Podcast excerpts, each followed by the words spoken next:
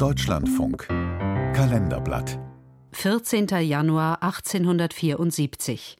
Vor 150 Jahren starb der Erfinder und Telefonpionier Philipp Reis. Ein Beitrag von Frank Rotelüschen. Ich habe der Welt eine große Erfindung geschenkt. Anderen muss ich es überlassen, sie weiterzuführen. Anfang 1874 Friedrichsdorf im Taunus. Der Lehrer Philipp Reis zieht seine Lebensbilanz. Seine große Erfindung ist eine Apparatur, mit der sich über die Ferne Schall übertragen lässt. Ich nannte das Instrument Telefon. Am 14. Januar 1874 stirbt Reis, gerade 40 Jahre alt, an Tuberkulose. Das Geld und den Ruhm für die Erfindung werden später andere einheimsen. 1858. In einem Knabenpensionat in Friedrichsdorf tritt Reis eine Stelle als Lehrer an. Ein Bäckerssohn, Absolvent der Handelsschule, aber fasziniert von den Naturwissenschaften, die er sich als Autodidakt beibringt. Ein Tüftler, in der Schule führt er selbstgebaute Modelle vor. Tatsächlich hat er zunächst einmal versucht, durch Modelle das menschliche Ohr nachzubauen, um zu verstehen, wie es funktioniert. Sagt Josef Hoppe vom Berliner Zentrum Industriekultur. Reis schnitzt eine Ohrmuschel aus Holz, das Trommelfell fertigt er aus Wursthaut, das Gehörknöchelchen aus einem Metallstift.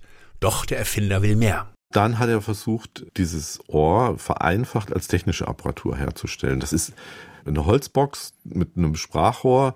Obendrauf ist eine Membran und diese Membran soll dann mit Hilfe einer Batterie und eines Abnehmers es möglich machen, dass Sprache übertragen wird. Dadurch kann die Vorrichtung Schall in elektrische Impulse umwandeln.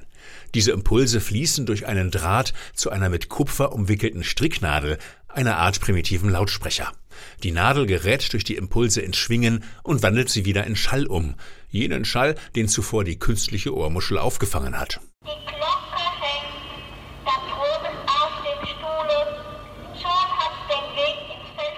Die ersten Tests laufen im Hause des Erfinders.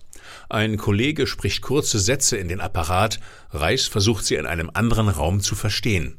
Geklungen haben mag das so.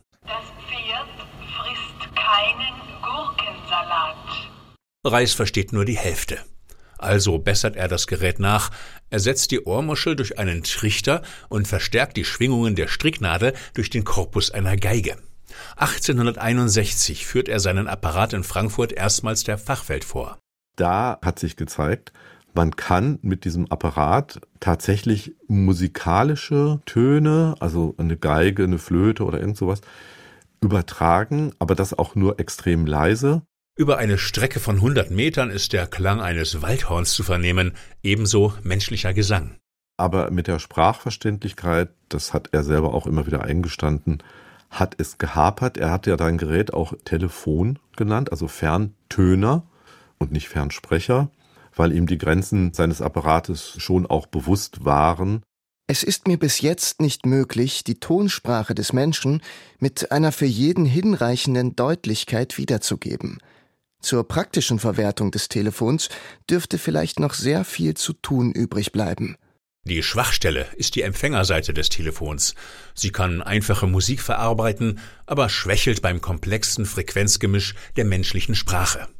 Nicht zuletzt deshalb reagiert die Fachwelt eher verhalten auf die Erfindung eines einfachen Schulmeisters. Erfolgsorientierte Menschen wie Siemens und andere Erfinder, die gleichzeitig eben auch unternehmerisch denkend unterwegs waren, die haben halt das Unfertige in seinem Experimentalapparat erkannt und ihn deswegen vielleicht auch nicht ganz so hoch eingeschätzt.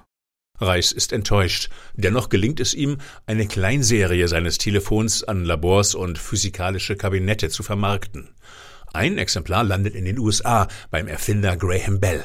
Der ersetzt den Empfänger des Reichschen Apparats durch eine Anordnung von Magnetspulen. Graham Bell hat sich von Reis inspirieren lassen, aber seine technische Umsetzung ist eine ganz andere, einfachere und sie funktionierte schlicht und einfach über mehrere Kilometer hinweg, bis 70 Kilometer. 1876 meldet Bell sein Telefon zum Patent an und wird zum erfolgreichen Unternehmer. Philipp Reis dagegen bleibt zu Lebzeiten die Anerkennung als Wegbereiter des Telefons versagt. Erst vier Jahre nach seinem Tod würdigt die Fachwelt die Verdienste des hessischen Schulmeisters mit einem Gedenkstein auf seinem Grab.